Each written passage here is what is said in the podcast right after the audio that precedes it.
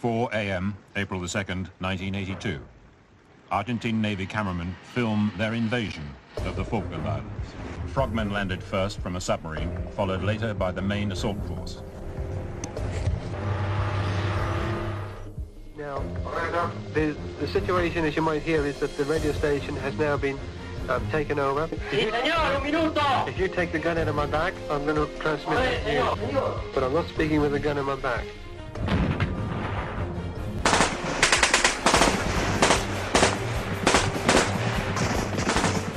By 7 a.m., after fierce fighting, Government House was completely surrounded.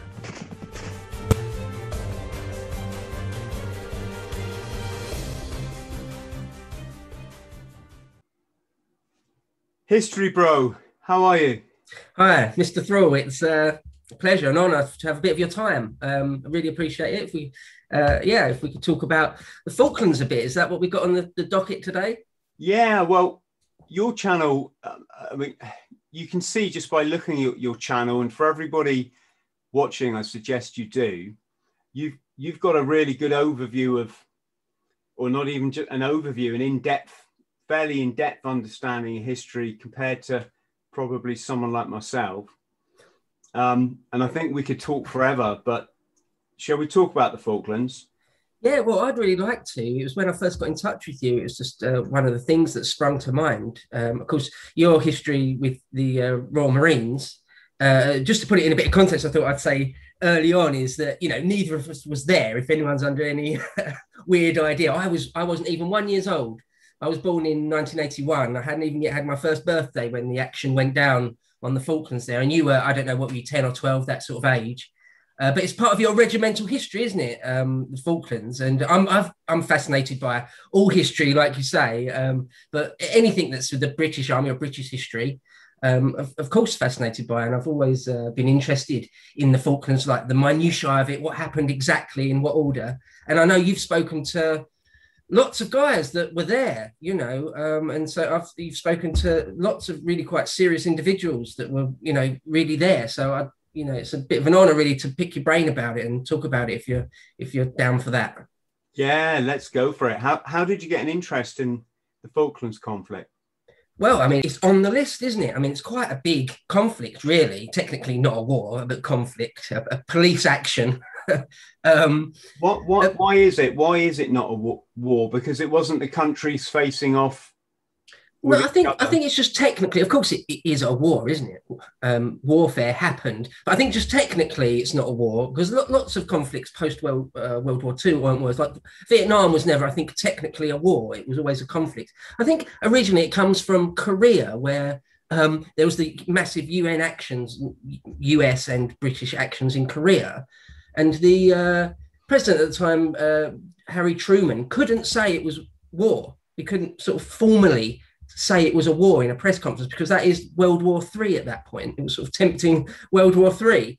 Uh, so he said, sort of on the fly, I said, well, it's uh, when reporters said, well, if it's not a war, what is it? Shelling is going on, lots of people are dying. He said, it's a, a police action. um, so anyway, it's just a politics thing to get around it, just words, isn't it? But I think technically, the Falklands wasn't a war; it was a conflict. But I mean, it's just it's just, it's words, isn't it? Really. Um, uh, but yeah, so I thought if we could talk about it, I'd want to sort of, if, if, we're only sort of playing with an hour or so, just sort of do an overview of, to begin with, why it happened. Um, sort of look at uh, the, the, bit of a history of Argentina and, and, and why they did it. And then look a bit at Thatcher and her government and the response, and then maybe talk all about you know the actual actions and what what went down there. But I mean, if you wanted to say something about maybe sort of the the regimental side of it, what a big part of it is for the Royal Marines, the story of the Falklands. Yeah, I'm all ears, Bo. Um, go for it. Oh, uh, okay. um, well, I mean, the, the leader of, of Argentina at the time was a, a, a General Leopoldo Galtieri. It's the Galtieri government. And um, I mean, I think it's I, am I'm, I'm not for this the bloody Argies sort of view. Um, you know, as I say, I was a little kid at the time. I don't remember it firsthand, so I look at it as like an armchair historian. That's all I am—a history fan with a with a mic and a laptop. Uh, it's as remote to me as the Boer War in a in a way, you know. So, but I, I look at like the the history of Argentina up to that point, and it is it's quite quite a sad history, quite a fairly brutal history of what happened there. You know, um, you look at um, uh, Peron, the, the, various Peron governments, um, and of course he was a civilian, but he was a colonel at first, but he was a civilian. But Argentina had a succession of military governments, military leaders, um, especially since from '76 onwards. They called it the you know junta, military junta however you want to pronounce that, probably butchering that word. Um, and there was a succession of, of, military leaders there, and this Galtieri was the, the, the last one of them. Um, and there was a whole period there called the Dirty War um, in Argentina, where there was all sorts going down there. It really is a very complicated thing. Don't want to get into it. We haven't got time for that, really, because it really is super complicated, that Dirty War. But it was some sort of um, internal strife. I mean, thousands, tens of thousands of people were mixed up in it and got killed. And um, and anyway, these military governments, the junta, were, were right leaning, and their enemies were leftists, communists, if you like. Um, and so, anyway, don't want to get into the weeds of all that. You end up with this Galtieri government, who um, I think the picture was that they'd, they'd planned, they wanted to have a war with Chile because Argentina's perennial enemy is, is Chile. Um, if you know, if I suppose just historically speaking, the, the English's main enemy is the French, or maybe the Scotch, you could argue, going back. I think for Argentina and Chile, they're each other's most bitter enemies. I mean, if you look at the map, they've got that massive long uh, border with each other. Yeah, I think um, a very high border as well, isn't it? Because it's the Andes Mountains. That's right. That's right. And I think just in terms of just pure military might, uh, Argentina is more powerful. Was back then, as has always been more or less. I think richer, more more uh, bigger population, and certainly their air force then was a lot bigger than what Chile had. Um, and anyway, I, I, think I may have some of these details wrong. As I say, I'm only an armchair historian, but I think Argentina were going to be going to war with Chile at some point in in in the like late 70s there and for, for whatever reasons it was put off it didn't happen and so i think the idea is that this this galtieri uh, uh, leader general um, sort of had to turn his eye of sauron somewhere else he had to do something else you know he was like you've got this this military government and they sort of need to exercise what wasn't argentina in poverty at the time or some kind of um financial collapse. Yeah, yeah, there was all sorts of mass inflation and uh, financial collapse, and like so, like you know, a social collapse in many ways. Uh, I think. Um, again, it's quite a, a dark thing. Um, this sort of a, a, reign of terror of some type in Argentina. You know, lots of disappearances. That's the classic thing that there were people were actually. I suppose it's a cliche in some circles to for people to be disappeared, to be taken up into helicopters and and disappeared. And well, well, this was it. This was the real thing. This uh, this dirty war in Argentina. Um, well, the whole of South and Central America, um, the, the Operation Condor, is it that the Americans, this grand plan to uh, keep keep leftists and communists out? Well, don't think me rude, but I've just put um, my search engine up on the other screen so I can have a little uh, search about the things we're talking about. So keep keep talking. If you see me looking at that screen, I'm oh, not, no worries. Not trying to be rude. Yeah, no, of course, no worries. Um, go ahead, please do. Um, yeah, correct me if I'm wrong um, on this stuff because some things, especially with ancient history, because that's really my forte is, is ancient history. Um, you can sort of get away a bit with saying, "Oh, I think this, I think that, I read this ten years ago, so I think it was that." Whereas when you're talking about, you know, conflicts where people died and been terribly maimed and they're still alive and their families are still alive, it's where the rubber meets the road a bit with someone like me, a historian, talking about stuff, and it's still very real for people. So it's you know it's not as okay just to say, oh, I think this happened, and, and just be flippant. So you know I've, I'll, I'll have to be careful. So if I do, if you do catch me saying anything wrong, do please do interrupt. Yeah, you're very humble, mate, and I think it's good you say that. It, it is. We've always got to bear in mind, haven't we, that people fought, died, and got injured, and and not just that there's how many how many children have grown up with no father because they were killed in the say the falklands conflict I, i'm a bit like yourself bo i kind of i make it uh i make people aware i'm just an outside observer you know i'm, I'm i think that's the best way yeah yeah, no, I mean, I, I haven't spoken that much on my channel about very recent conflicts and things. So, you know, it's usually more ancient stuff or World War II at least, you know, things like that. Um, so I'm gonna, you know, be be more careful here. I probably will still annoy some people by being flippant about it. I mean, I did a, a conversation with someone the other day, and they mentioned the um, Falklands War, and they they mentioned it.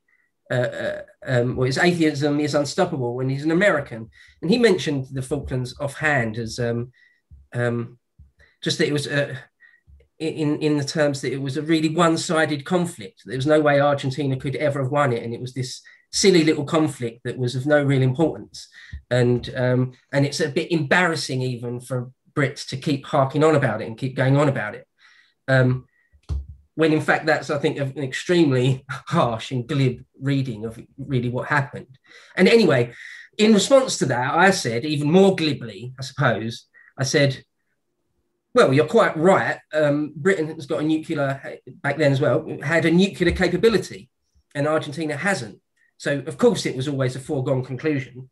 Um, now, that's a bit of a silly thing to say, as if we were, as if Thatcher was ever going to nuke Buenos Aires. You know, it was never, it was never on the cards, of course.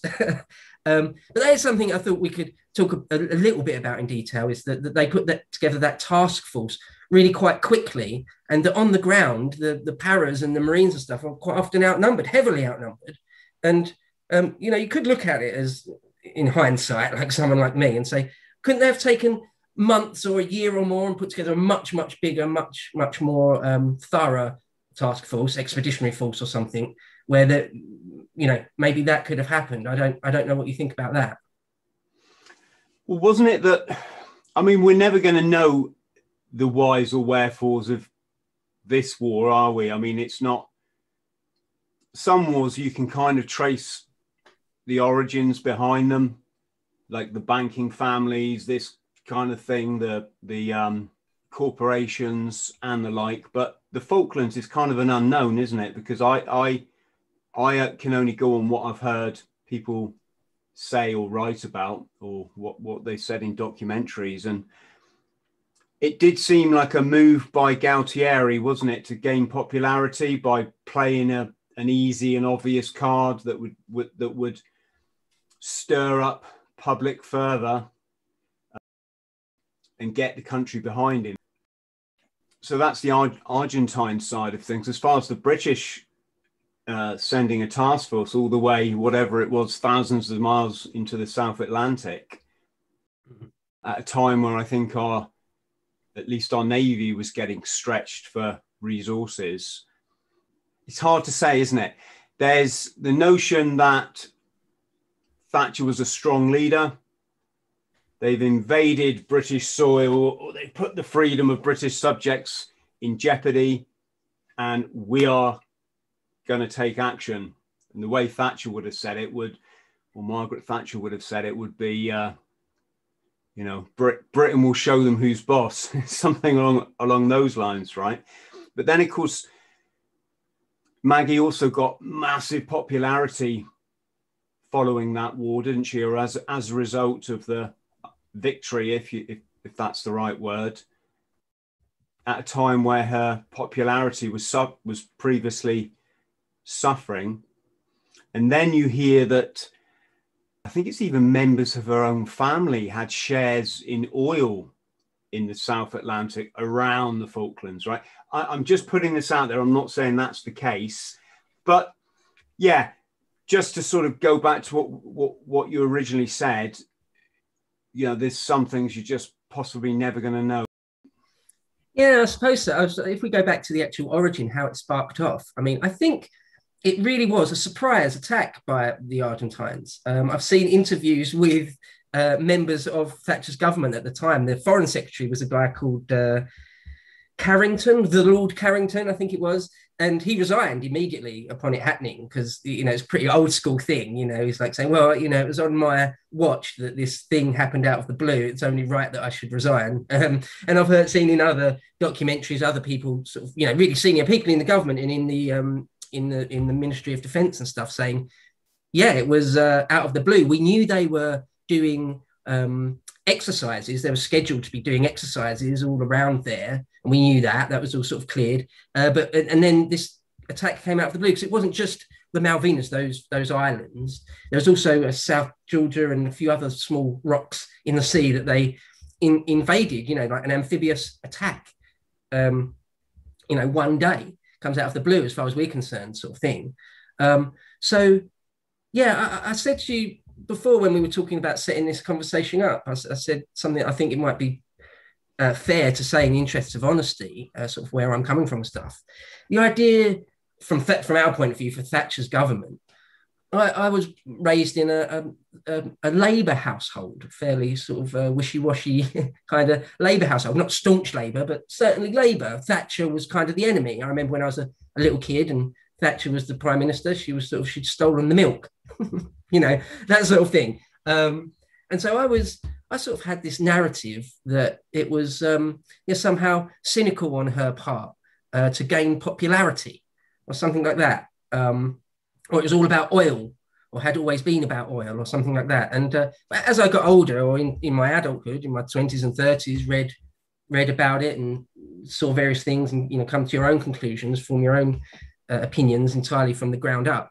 And um, I think now it was it was a just war. Um, it was standing up to kind of blind aggression from the Galtieri government. Um, yeah, I I, it was a, it was a terrible, terrible shame that people lost their lives. But I, I would consider it a just war if there is such a thing. If you, you know, some people would argue there's no such thing as a just war. All war is a complete failure of, of humanity and politics. But if you're gonna have them, and if you're gonna rank them in, you know, quite a glib way of what wars that are more or less just, I think it, I, I would, I would feel comfortable putting the Falklands up there. You know, yeah. I mean, how do you feel? putting aside any kind of you know political reasons why we might have gone down there or why Margaret Thatcher decided to send the task force, I guess we still got to remember that it, there's people living on this island that want want to be British. That's the key thing, Chris. Yeah, and and not just want to be British, but like they've got their own rule down there. Uh, do you know what I mean? They they say how things go. I think the first thing that the Argentines did when they invaded was uh, force everybody to drive on the other side of the road. Um, yeah, I, I, think you hit the nail on the head when you said that they're they're British people there. they certainly consider themselves British. I mean, it's funny when you go to places in the world uh, like Gibraltar or various sort of British protectorates or overseas territories, and they've got like the exact same letterboxes that you get in England, or, or, or just actually, it's a, a, funny, a really telling little anecdote, a little piece of evidence from uh, one of the Argentinian conscripts, sort of, you know, 18, 19 year old conscripts, many years later in an interview saying that when he got there, when he got to the Malvinas, he was utterly shocked to see that it didn't look anything like Argentina. It looked like England. And that even he said even a nail he sort of found a nail on the floor and it said made in england on it. Um it's kind of surprising. I've never seen a nail that says made in england on it. But anyway it's not the point. Um yeah they were surprised. They'd been told uh, um, that um this was just simply their land that had been stolen from them by by the crown um and and it was it was theirs to retake but the reality is that um, you know the people on there there'd been a plebiscite hadn't there there'd been votes various times uh, do you want to remain part of the, the Commonwealth or the British um, British Protectorate? Or, and they were well, they were all entirely loyal to to Britain and had always voted to remain so. Um, and it's the same to this day. Uh, but it does hit on that thing of the, the from the Argentinian side, their their um their uh, uh, wasn't not motivations, their um yeah yeah their motivations for taking it um, was that they considered they say things like, well, it's part of their continental landmass. It's on the same continental shelf as as their as them.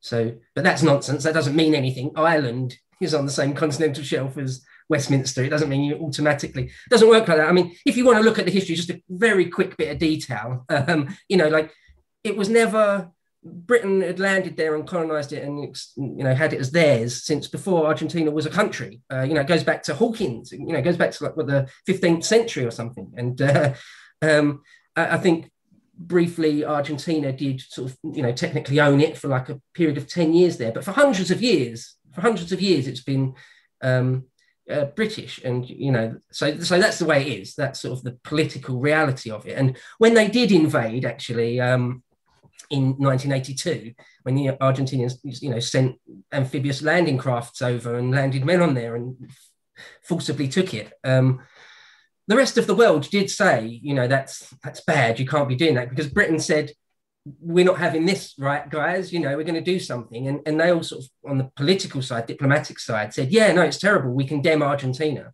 Um, we're not going to help you, Britain, in any way, by the way. But yeah, we condemn it sort of on paper. Because Britain said, that just said just immediately, you know, we're going to do something about this. And our European allies. Lindybeige, the history is the History Channel. Lindybeige has got a funny. he describes this in quite a funny way. Um, that um, all our European allies, you know, countries like Germany and France, they said, "Oh, of course we condemn the uh, the aggression of Argentina, um, but we're not going to help you in any any possible way." so Britain turns to the UN. Um, you know, being a member of the Security Council, um, you know, one of the big players, supposed supposedly, uh, asked the UN to help, and they're like, "Yeah, no, we again we condemn Galtieri's government, but um, yeah, you're on your own." so, so perhaps we could turn to the mighty NATO, the uh, North Atlantic Treaty Organization, is always there to protect any member of NATO who is aggressed against. Will have the they will have everyone else in the in the North Atlantic Treaty Organization. They'll be there to back them up and save them. But NATO, which is of course really led by America largely, they said, "Yeah, no, you're on your own." Um, again, we condemn Argentina for this naked aggression, etc., etc. But yeah, you're not getting any planes or anything.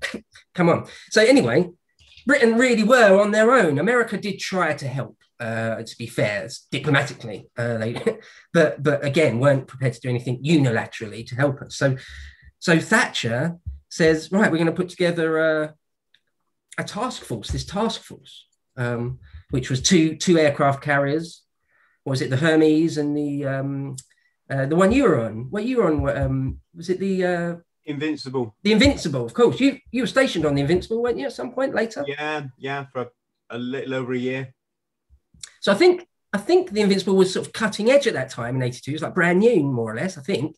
Uh, but anyway, she sends down two, two these two aircraft carriers support, supported by loads of other cruisers and destroyers and and things. 120, 130 odd ships in total, I think the whole flotilla was in the end, this task force they sent down there um, to take it back. And um, but it wasn't this, it was sort of a kind of a, a, close run thing. I mean, the air war, where we only had, was it 20, 25, 30 odd Sea Harriers versus over 100 Skyhawks and and all this. But yeah, if you want to get if you want to get into sort of the, the detail of, of, of what went down, I mean, um, have you got any other th- uh, thoughts on sort of like um, Thatcher or sort of the politics um, and the diplomacy, how it all sparked off? Well, it was all um, what's that word?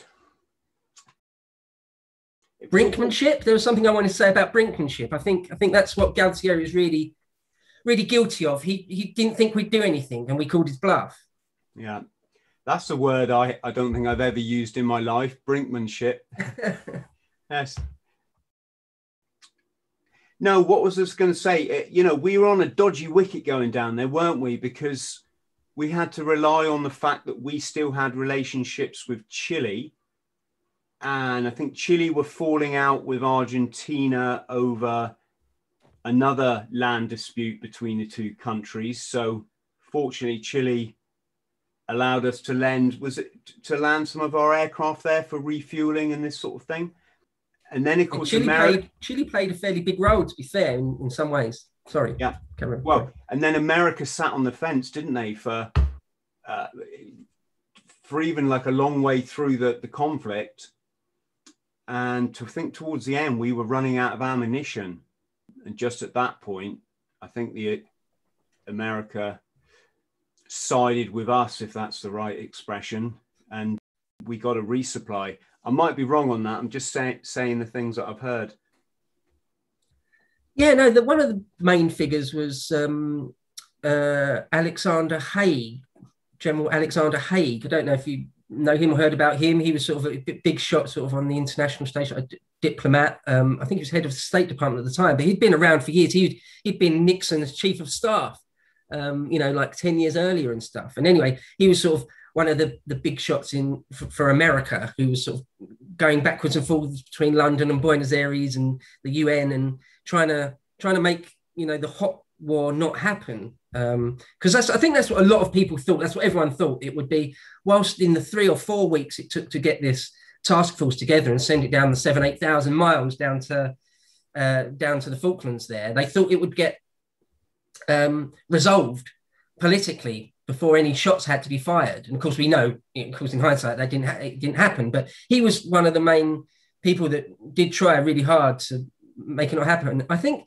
at one point, because if we lose one of those aircraft carriers, the whole point of having two aircraft carriers is the a contingency thing. If one goes down, you've still got another platform to land your planes on. But you kind of need two. And if one had been sunk or something, which wasn't completely inconceivable, I think America said you can have one of our carriers. I heard in an interview one of the really, really senior Navy guys like that, Admiral Sandy Woodward or somebody super senior said that the Americans had offered one of their aircraft carriers if it really came to that. Um, and I think the logistics, the practicality of that is extremely difficult. You can't just give us one of their aircraft carriers to just start operating. They'd have to operate it themselves. It would mean them being involved in the war. So don't know how serious or how close that came to happening or whether it was really ever going to happen or anything like that. But the Americans were in the end on our, our side, of course, I suppose. The special relationship is worth something. Um, but yeah, for a long time, they just wanted it not to happen. They just wanted it to all go away. I think most of the international community just wanted it to just go away because um, it's just it's sort of an unpleasantness, isn't it, really, um, as far as they're concerned.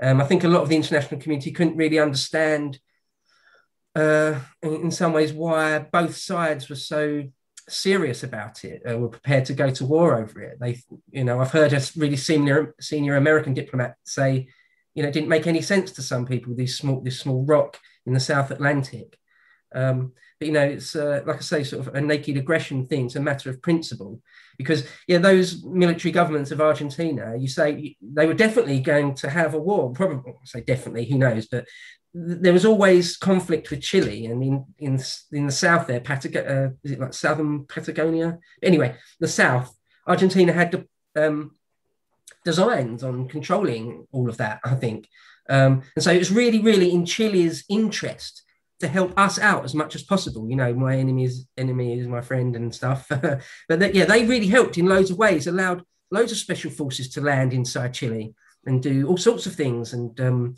yeah, and uh, we had, I think uh, that we had, uh, what were those massive uh, bombers? Was it the Vulcan Vulcan bombers? They're allowed to sort of fly out of Easter Island and stuff to do reconnaissance, high level reconnaissance, because Easter Island belongs to Chile. So Chile helped in loads of ways. That they, it was really in their interest for Argentina not to win that conflict. Mm. What, you're right. You're I, I'm just looking at the, the map. It seems Easter Island seems an awful long. Oh, it's way out there west. Yeah, it's way out there west. But that's the whole point. That's the whole point. It was sort of really high level reconnaissance, and they weren't supposed to ever know.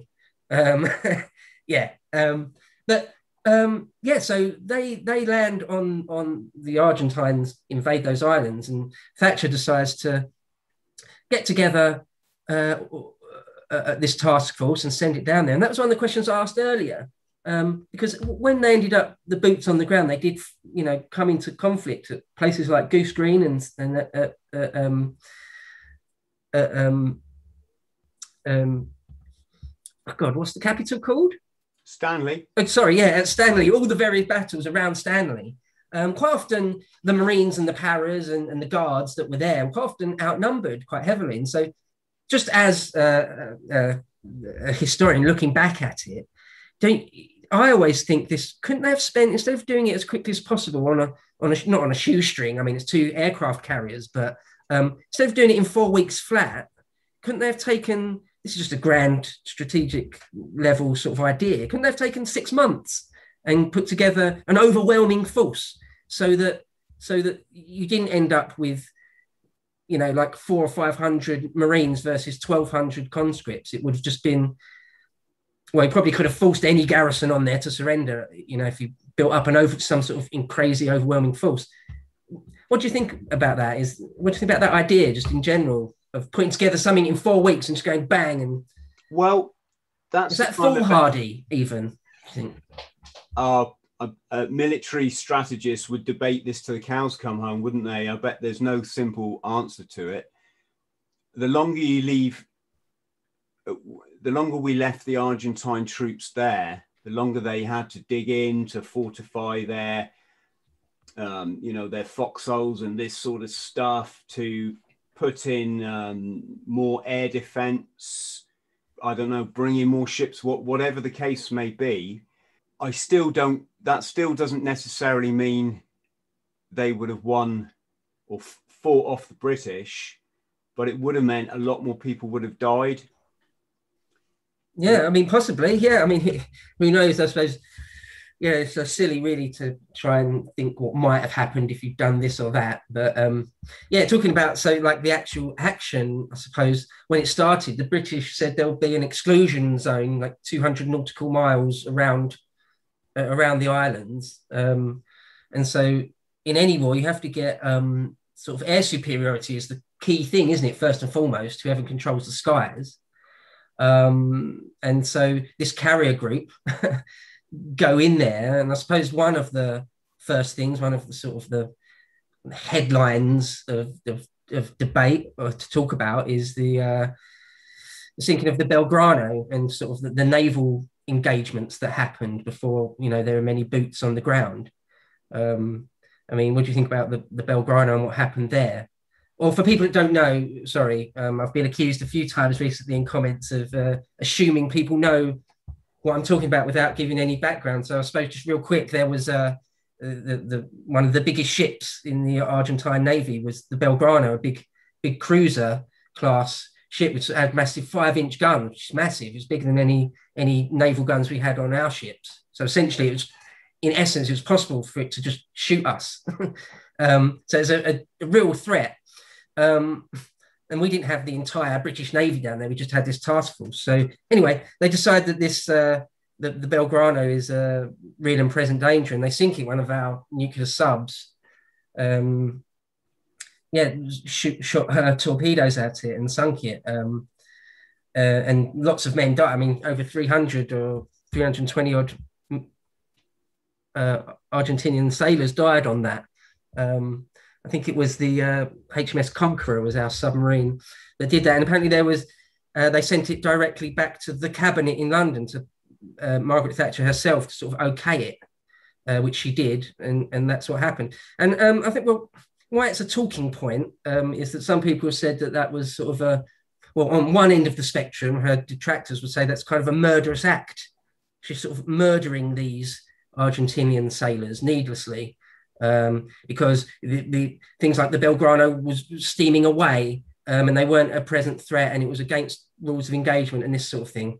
Um, and I think nearly all of that is wrong. It was a completely legitimate. I think legally, it's completely legitimate action. It was steaming towards uh, the exclusion zone, and uh, yeah, there was nothing to prevent us from legitimately sinking. It was it was going to be, it was yeah, it sort of had to happen because it turned the entire Argentinian navy around. They had another battle group with their aircraft carrier that was steaming towards it on the north, and it it, it turned them around, and um, sort of they never really came out of port again, essentially. Um, so it was uh, that's sort of the talking point. It was uh, so. What do you think about the Belgrano incident? It's just fucking harsh, mate, isn't it? Full stop. I mean, regardless of the the the whys and the wherefores, three hundred and twenty-three people died when that ship went down. It's it's it's hard to fathom that, isn't it? All the families, the relatives, that then got to live with the fact that not only do they lose their loved one, but you've got uh, uh, the Argentine government are going to play up the fact that they were sailing away from the exclusion zone. Um, people are not going to let that not going to let that go, are they? Yeah, I mean, I, I, don't think that was the case. I don't think they were sailing away from it. Um, no, I, am just saying the Argentine government, what, what with their slant on history and politics, would have it that oh we were you know we were we were in the right so to speak yeah no i it, it's again there's so many open-ended questions, aren't there, around the the Falklands conflict? Yeah, war is hell. um, yeah, I mean, well, after that, the uh, the battle group had sort of control of the seas more or less. But the Falklands are only, I say only, it's quite a long way, but 400 odd miles from the mainland of Argentina. So they could fly their uh, fighter planes, their sort of ground attack fast jets, um, out there and back. Um, so, so there was still a war in the air to be had between the Argentine Air Force and uh, the British fighters that we could get off of these carriers. Um, and as I say, I think we had it was mainly the, the famously the Sea Harrier we had, wasn't it? I think there was only sort of, is it 25 or 30 odd at most, um, versus what they had a lot. I think they had a few different things, mirages and things, but mainly the famous one is the um, the, the Seahawk, isn't it? Is it? Oh, Skyhawk, the A4 Skyhawk. Um, where you see there's lots of footage of those screaming around St. Carlos Sound, isn't there? Um, very famously, bits of footage. Um, and they had quite a lot. The Argentines actually had a fairly big air force. I think they had over 100 operational fast jets to begin with, anyway, um, which, um, you know, is not insignificant at all. But I think the Sea Harrier just proved to be, because that was relatively cutting edge as well at the time, uh, pretty new, I think. And uh, people just say it's a lot more maneuverable uh, than um, than those than those Skyhawks. Um, and so we couldn't really afford to lose hardly any Harriers. Um, but yeah, th- their attrition was just worse in the air war.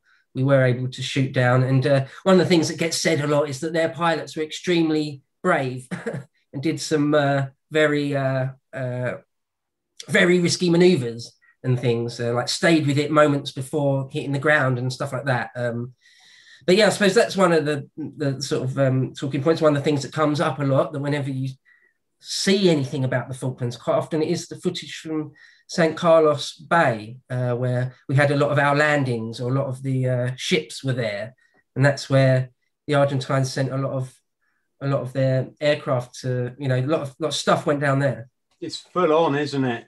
If you're yeah. if your crew on one of those ships sat in San was it San Carlos Sound, San Carlos Water?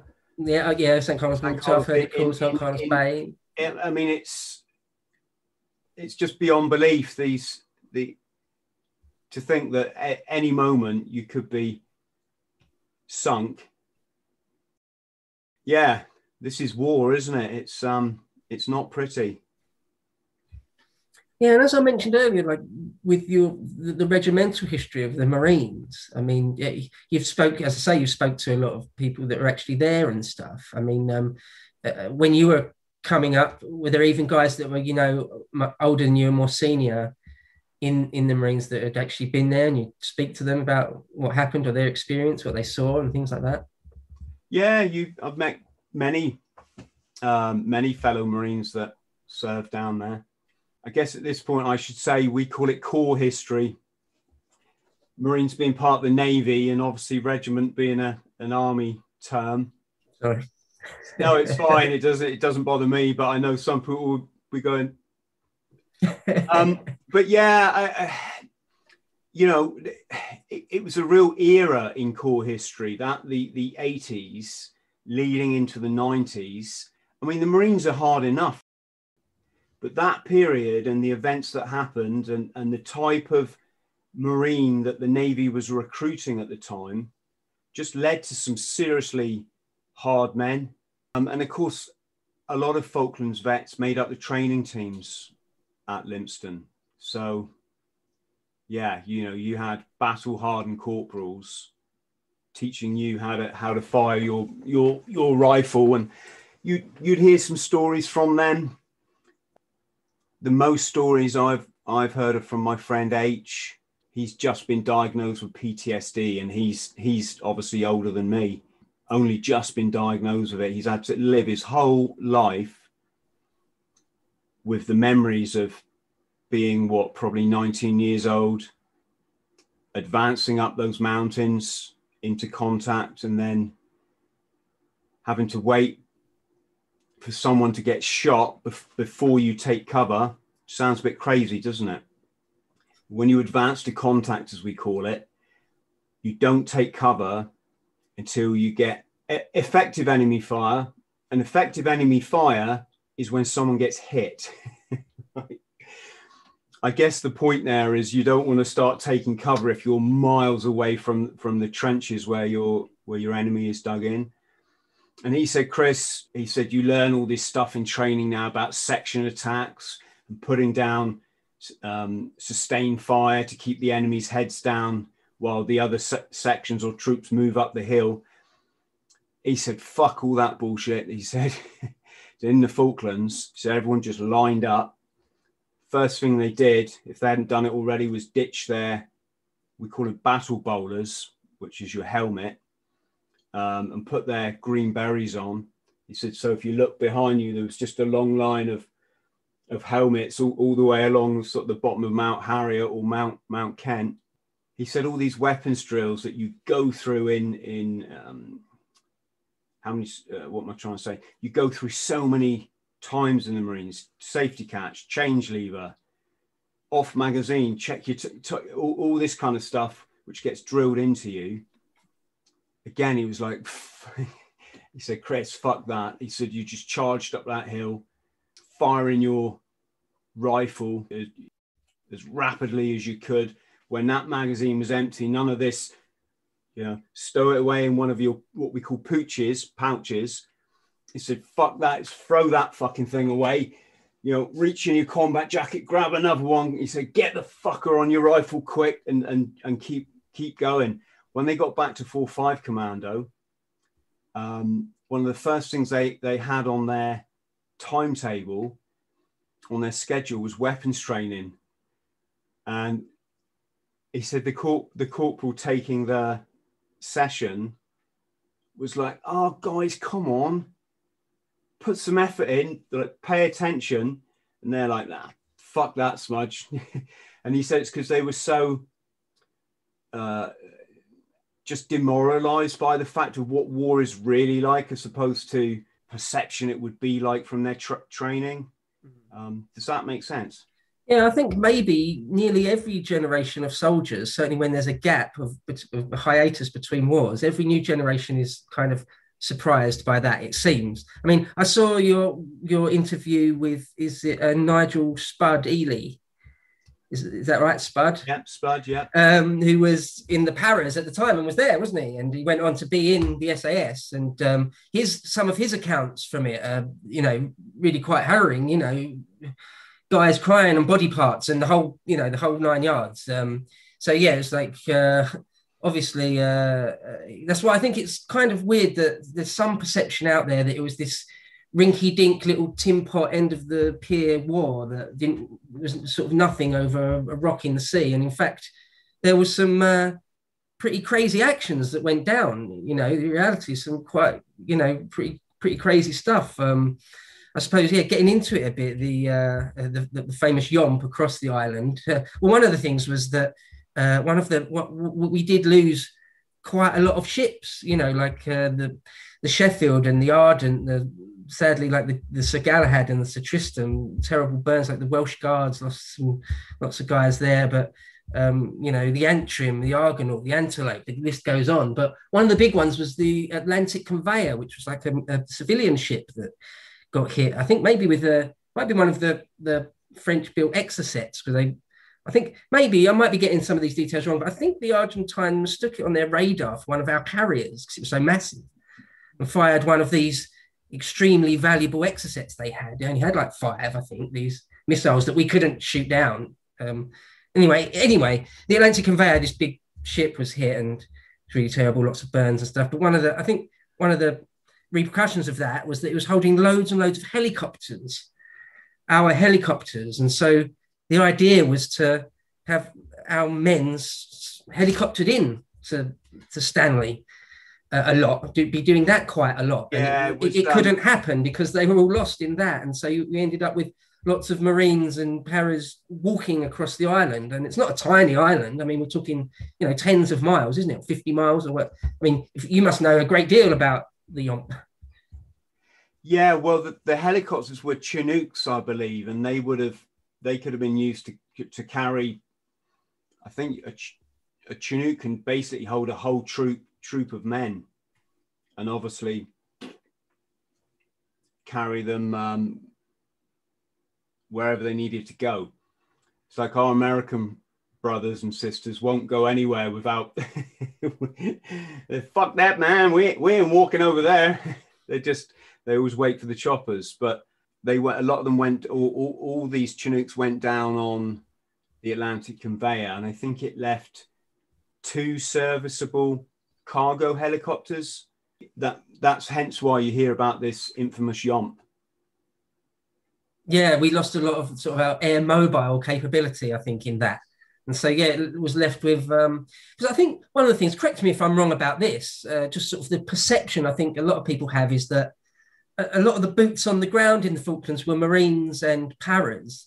Um, but there were all sorts there, actually. You know, like I said, the Scots Guards were there, the Welsh Guards, and uh, various other, special, lots of special forces, um, you know, um, were, were, there beforehand, probably long beforehand, hiding in the ghouls and things.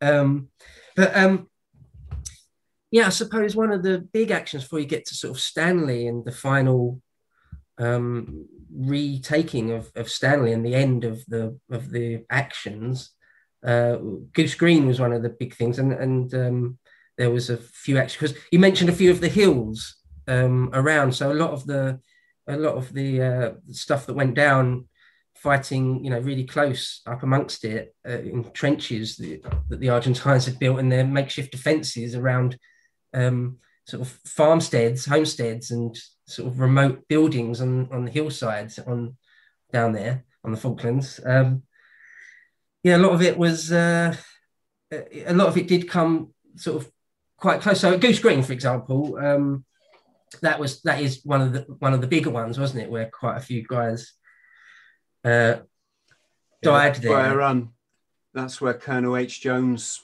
lost his life, isn't it? Right. Yeah. I mean, I was going to say something about that. Again, that's one of the things that comes up quite often if you sort of read a book or watch a documentary about the Falklands. The uh, uh, the story of that. So, if anyone that doesn't know, the uh, it was a very senior, very senior guy, Lieutenant Colonel. Uh, I mean, he was the commander, uh, the the commanding officer of the whole of the second battalion of the Paras, wasn't he? So, uh, I believe so, and. Um, you know that's really quite senior as i understand it. I've, already been corrected on one thing already and i'm like a proper civvy get things wrong. Um, uh, like uh, at what sort of division level he was and to have it really clear in my mind how senior he was. Am i wrong to think that being the co of two para on the ground there that is really quite really quite senior? Like he was sort of the the if you think of it as a probably a bad uh, analogy, but if it was an organism, he's sort of the brain of it. Uh, is is that wrong to think of it in those terms? What what do you think? Well, he was the commanding officer of two para, and traditionally, the argument would be he should be at the back, you know, dictating or call, um, calling out the moves, so to speak, with his um, radio, you know, via his radio operator and in this almost um, kind of Hollywood scenario, he charged an enemy trench and got shot dead in the process. But yeah, it was it was a shock. I mean, how the hell two para must have felt knowing their commanding officer's dead. Um, fortunately, they had a chap, Chris Keeble, I think was a major at the time who stepped up to the plate. Well, you know, that was his job to step up to the plate. If if Sunray, as his um, call sign was, uh, got killed, and apparently, uh, well, he did. He obviously did an excellent job. Mm. Yeah, yeah. I think. Um, well, it's this old. It's a thing sort of goes back as old as time to ancient times, even. Um, how much should the a commanding officer or the, the, the, a general or something be right up in the thick of it? Um, so, for example, there's a there's quite a few anecdotes of Napoleon getting too far forward and his senior adjutants and officers saying, you know, come on, stop stop being silly. You've got to get back now. You know, you're actually within range of the cannons. And uh, in World War One, there's lots of examples of generals getting killed. Uh, if you look at the lists, some quite there's a fair few names that are generals, and you know there's generals and then there's generals, uh, but even senior generals were killed in World War One, um, and and you know it goes back to even ancient times, like should the king really fight on the front line? Um, is it prudent? um, so anyway, I suppose maybe that debate does apply to H. Um, Lieutenant Jones. Um, he did get the VC for that, though, didn't he? I believe he was yeah, awarded the VC. And um, yeah, well, I know he was. I read the citation just the other day. Um, and so, obviously, the powers that be decided it was uh, a, a, great and valiant, gallant action, which it was. I'm not saying it wasn't at all. It was. Um, the only thing I would say, I suppose, just, just to raise the question: Who am I, some YouTube peon, to question a VC? But nevertheless, I mean, it's the job of a historian to ask difficult questions, maybe. Like, if, how to put it diplomatically, but if um, sort of discretion might have been the more uh, prudent thing in that moment, on that night, in that moment, to charge forward. I, have heard accounts of guys that were right there with him that were saying, don't don't charge forward. Like if you go around that corner or whatever it was, if you try and charge that trench, um, you know, that's that, don't do that. That's crazy at this moment. Um, and that and guys said they were saying that to him as he picked up a, a, a gun and, and charged forward. Um, so I don't know. Well, it is what it is. That happened, didn't it? Um, and uh, I think uh, anyone that wins a VC is doing something insane, aren't they? They're not. They're not doing what your brain would ordinarily tell you to do. I think there's something about extreme bravery that God, I think a psychologist could just could spend hours discussing the factors that could, that lead up to people that do these incredible acts of heroism. Yeah, I only really mean he was too much of a hero. His balls were too big. Don't don't get me wrong. I'm not trying to um, cast any uh, shadow on on him or his memory or what he did at all. I mean, the guy won the VC. The description of it is crazy. I mean, it's an incredible, amazing. Um, you know, there is, as you say, as you said straight away, there is just that that question of whether it was sort of uh, the most prudent thing for the CO to do. I mean, it says in the citation that the only reason he was there is because he actually really did, honestly, t- uh, you know, need to see what was going on. So there, there was a proper good reason for him to be up there. It was just that that sort of final action of running forward, even further forward, and the justification was it was to keep the the momentum going. Um, but as you said, is that does that really come within the remit? Uh, that's a good way of putting it. Is that really within the remit of his role to to to, to, to do that? That's all. Um, that's all. Yeah, that's a sort of armchair warriors topic, isn't it? Yeah, God, I mean, it's easy for me to sit here and say I've never served a day in the services in my life, just to, and just say, was that the right thing to do? I mean, it's kind of well, he would have gross in a way for me even to question it, but there you go. I mean, got to do it, really. He must have been under extreme pressure, not not just the battle and leading leading his men into combat, but Goose Green, as far as the tactics were concerned, Goose Goose Green had to be out of the way so that they could break out of San Carlos, if if I understand correctly. And I guess being pinned down must have been incredibly frustrating. And you're the CO. It's you know there's it, the, the ball's in your court. You know the buck stops with you possibly that that was like I say one of I've no doubt many many factors in his spur of the moment decision. Yeah, but I mean, so I think they're at Goose Green or uh, uh, those various hills around Goose Green that were contended. I mean, I think we're talking like yeah, four hundred odd paras versus about fifteen hundred Argentinian soldiers, whether they were all sort of 19 year old conscripts, as they're often described. I don't think they were all I mean, Spud uh, did suggest that they probably might have been uh, a lot more seasoned than just 19 year old kids. But anyway, they, the, the British forces were outnumbered heavily, uh, but, you know, still took those positions and took lots and lots of lots and lots of captives. And uh, yeah, they were able to sort of move on to Stanley. And I suppose the, the final chapters of it, or the various peaks around to, to the west of Stanley, um, you know, a lot of them got names people might have heard. You know, Tumbledown, but there's Mount Longdon was one. There's lots of stuff. Mount Harriet. Um, and yeah, you mentioned a, a, couple of others. There's a sort of half a dozen or more um, where, uh, yeah, lots of lots of firefights went down. The you know the Marines were there, weren't they? And um, yeah, if you want to talk about sort of the final, the final day days around Stanley. Yeah, I mean the the paras were massively up against it, weren't they? They were hugely outnumbered. The BBC had already broadcast to the world that um, the paras were going to attack at dawn. Fortunately, or allegedly, the Argentine commanders didn't take it seriously. They thought it was a, a ruse. But you're an 18 year old para going up a hill knowing you're three times outnumbered, plus the fact the enemy know, knows you're coming. Yeah, they did well. The, it's a brave thing to do. Yeah, I, think you um, sort of uh, very diplomatically skated over sort of the. Uh, there's an element of treachery there, isn't there? If it was on the BBC, um, they've sort of yeah. uh, they've sort of they've sort of given the enemy given away, regardless of whether the enemy commanders chose to ignore it or not.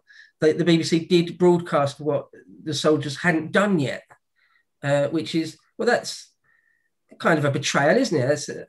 Is it me or does that sound bang out of order? Oh, it's it's despicable. Um, right. You know, it, it, doesn't matter what again what politics you want to get into. Some people would say, "Well, a, a military spokesperson would have told them what to say."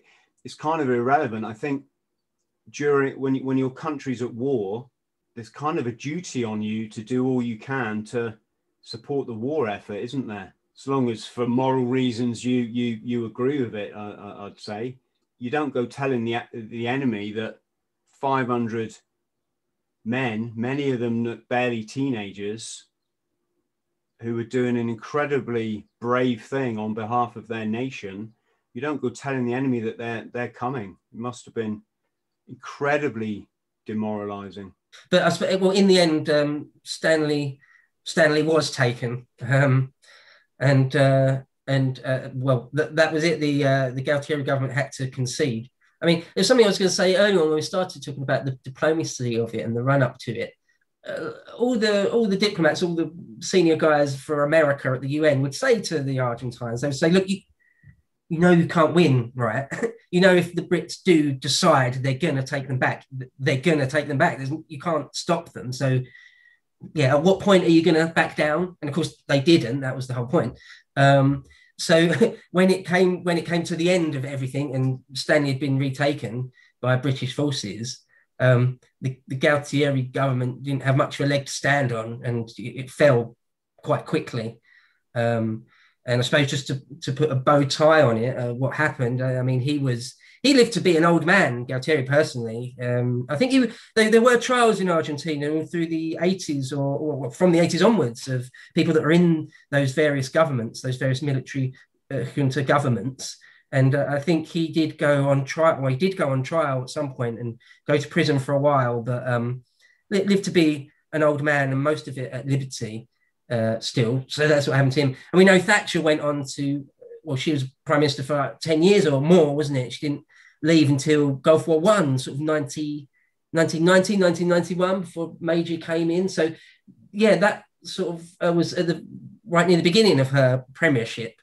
Um, and as you said, she went from being quite, um, you know, unpopular because there was a lot of, we had a lot of e- economic unrest in the 70s as well. Um, sort of four day weeks and stuff and blackouts and things. And uh, but we had the boom of the 80s, which in some ways are kind of um, embodied by Thatcher in some ways, that the boom of the 80s and uh, that whole 10 years. I, I, think of Thatcher in many ways as the 80s, you know, in some sense. Uh, uh, so yeah, that was the rest of her story. Um, God, I, so, I, I, remember her coming to power in the 70s.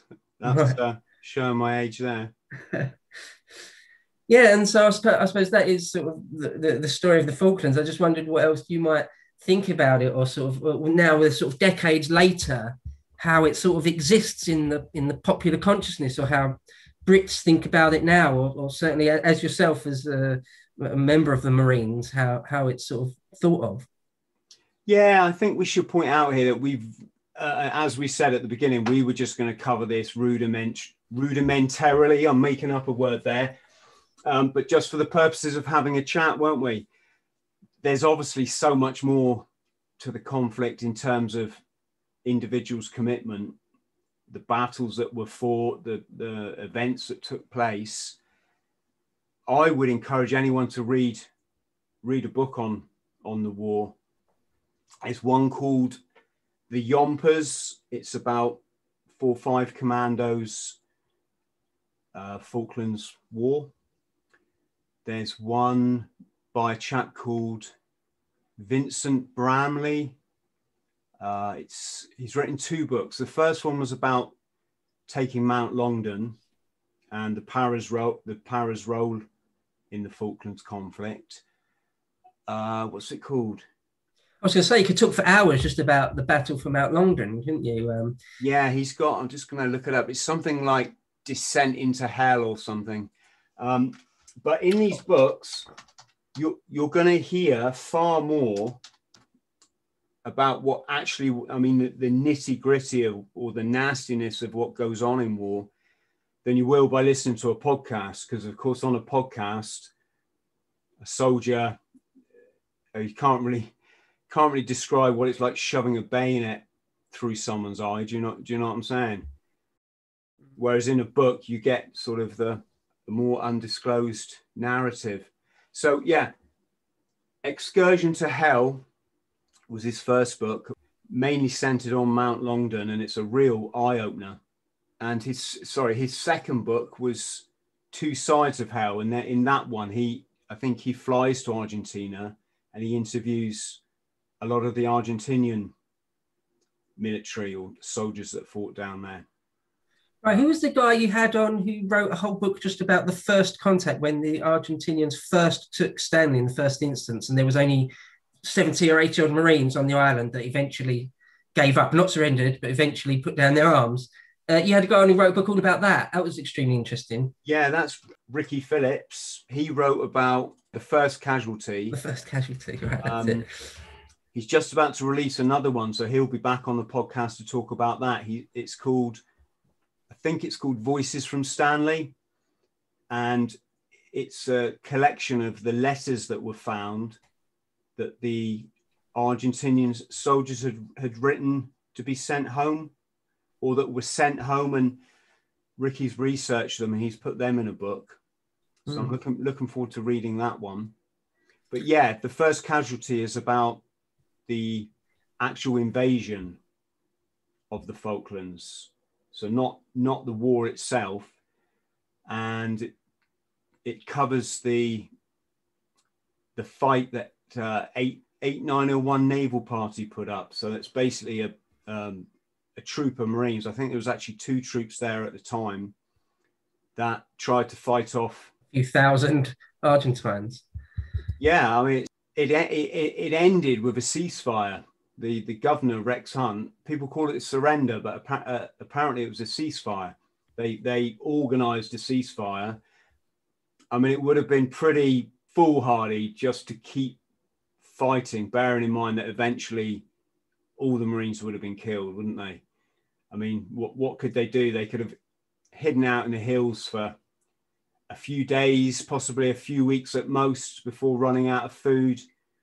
Um, certainly no clean drinking water, and of course running out of ammunition. And so the governor Rex Hunt made a command decision that he wasn't gonna he wasn't gonna let that happen. And then the, the men of that party flew back to the UK via via Chile, I think it was. I think they had a big knees up in, in Chile and drank a hotel dry of something ridiculous. It's quoted as a hundred thousand dollars worth of uh, of alcohol. Then they flew back to the UK and they were repatriated with their units as the task force sailed back down again. So, or I think some of them might have joined their their unit at Ascension Island. That is interesting to know, isn't it? That some of those Marines that um, put their arms down at Stanley at the very beginning yeah, they weren't sort of just imprisoned somewhere in Argentina. They were just deported back to Britain essentially, and then they, some of the very same guys, um, took the island back.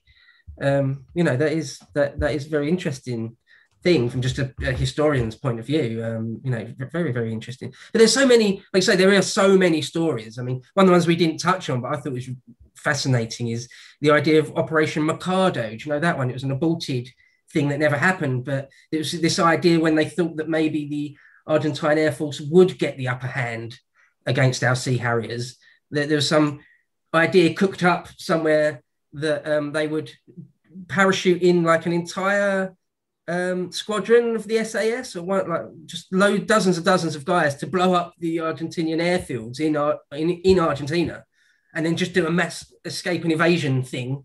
You know, classic SAS stuff, but you know, a suicide mission for most of them you would expect, and that they never did that. They never pulled the trigger on that because it wasn't needed. The Harriers did sort of do the job. Um, but just think things like that. You know, I could talk I could talk about that for ages, um, and all, all the, the, background shenanigans that went on. That's just one story, and that's something that didn't even happen. Um, so yeah, there's, there's there's so much there to talk about. Hopefully, this will just sort of wet the whistle of anyone that's interested in in the history of the Falklands War. Um, and as I say, just giving it this grand overview, very broad strokes of the brush. Um, yeah, I hope I haven't um, you know trod on the toes of you know the survivors in any way. I hope we've been, uh, as you say, uh, humble enough to to talk about it. No, but I think it's honourable that that for someone who was only one years old at the time that you you've taken an interest in in it, and from from obviously a let me say a humanitarian perspective, and I, I, I'd uh, laud you for that. well, thank you. I mean, yeah, I mean, if you ever did want to chat again about about anything, I'd love to. I mean, if you're particularly oh, interested in, um, it's, in what, so, what, would you be interested in if you did want to chat again? If you've got any particular favourites that you've just read tons about, and yeah, you've done a lot of work on Mao, haven't you, Chairman? Yeah, I did a massive series on Mao. Yeah, yeah, yeah, and the Cultural Revolution. My God, I think if um, everybody read a book that I read I got it here somewhere around, called Wild Swans by Jung Chang, I believe her name is. Have you read it? Yeah, yeah. Well, Jung Chang has written lots and lots of books about about the Maoist period. Yeah, she's one of the uh, considered one of the main people at the moment writing about it. Yeah. Yeah, she talks about three generations of Chinese of Chinese women growing up under under Mao, and it's just a, an incredibly eye-opening and almost horrifying account. But it's also quite pertinent at the moment when you see some of the stuff that's going on in our society or glo- global society. I mean, when you hear terms like the Great Reset and all this, all this kind of communist language, and then you realise that Mao had his was it the Great Leap Forward? You can't make sense of what's happening now if you don't know your history. So that's why I think it's great, great having somebody like you on the podcast. Oh, cheers. Yeah. I mean, so yeah, like leftist authoritarian censorship. yeah. If you want to see the extreme ends that goes to, it, look no further than the Maoist period in China. Um, yeah, and it, as you say, I suppose, and I agree, it is worrying that we're looking at the thin end of the wedge of that right now in our own time and societies, unfortunately, I fear. Um, yeah. Yes, definitely the topic for our next uh, conversation, perhaps. Oh yeah, I'm happy to revisit Mao. Absolutely, yeah. I actually in that series I did 18 part series. One of the first things I did, a bit of an overkill in a way, but um, um, I didn't actually focus much on the Cultural Revolution. I spoke loads, mainly really about the Great Leap Forward, which is slightly earlier. about 10 years earlier or so. But um, yeah, I could go into a lot more detail with you about the Cultural Revolution. Yeah, it's a fascinating and horrifying thing and pertinent as well, perhaps. Yes, definitely, definitely. And your channel is History Bro. Um, can people just type that into the search box on YouTube and it will come straight up? I'm guessing it, it does. Should be able to, yeah. Should, you'll just get History Bro, one word, if you type that in. Um, and I'm on I'm on Odysee now as well. Um, but yeah, history bro. Excellent. And if you can send me your social media links, I'll put them below our our podcast. All right, cheers. Yeah, I haven't got many actually, but yeah, I certainly give you what I've got. Yeah. So to everyone at home, massive thank you um, for joining us. I hope you've enjoyed this chat as much as I have. I strongly encourage you to go and check out Bo's channel. And if you could like and subscribe, that would be wonderful. And Bo, just massive, massive thanks again, mate. No, thank you for your time. Appreciate it. You're welcome.